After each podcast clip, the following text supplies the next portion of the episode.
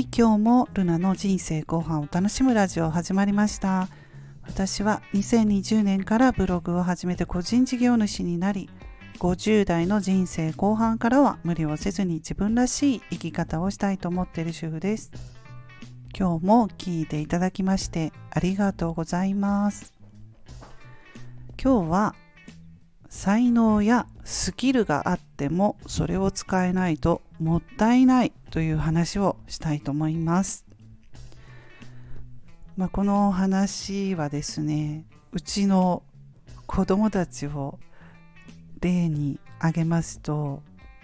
2人ともね歌を歌うことが好きなんですね。まあ私もね歌配信時々していて歌うことが好きなので旦那さんも歌好きなんですよ、だから子供も好きなのかなと思うんですけれども姉の方は親の私が言うのもなんなんですけれどもすごく歌がうまいんですね。夜にかける夜をかける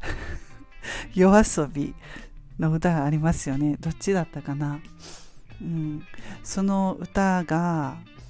まあ本当にねその本人が歌ってるぐらいじゃないかなってよく似てる感じでもう私もねすごくうまいなって感じるんですよね。うん、で私がそれを歌がねうまいから発信とかしてねみんなに聞いてもらって披露したらってもう前から言ってるんですけどやらないんですよ。そういうことはしないって言ってうん。しないんですね発信とか、まあ、それはねあのまあ人それぞれねそういうふうにやっぱり恥ずかしさがあるという人も、まあ、多いと思うんですけれどもまあそれは恥ずかしいということもあったりとかまあ、あとは自分を表現するということに抵抗があったりとか、まあ、あとは人からの批判とかね否定的なことを言われるのが嫌だから発信しないとかね。自分自身を制限してしまうことがあるのかなと思うんですけれども、まあ、一方息子の方はですね弟の方ですね。歌がね、まあ、とてもうまいとは言えないんですよ。うん。まあ、でもね、あの、結構人前で歌うことができるというかね。結構あの、人前で歌うのが平気なんですよ。うん、それで、まあ、それはねあの息子はね歌に歌はね自分自身でね自信を持っていて、うん、だから歌の披露をすることで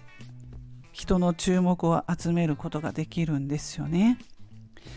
これはねあまり恥ずかしさがないんですよね息子の方は恥ずかしさがないっ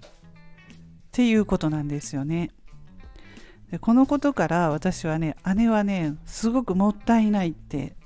思います。ね親だからね余計ねもったいないな歌上手だからもっと披露したらいいのになって思うんですけれども姉はもうこれからもしないと思います。そういう性格もねあると思うので。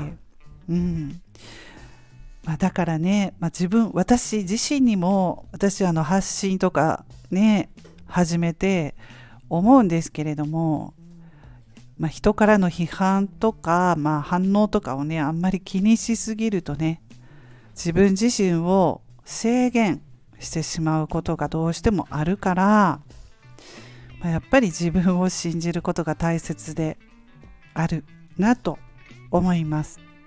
自信を持つということが大事なんだなって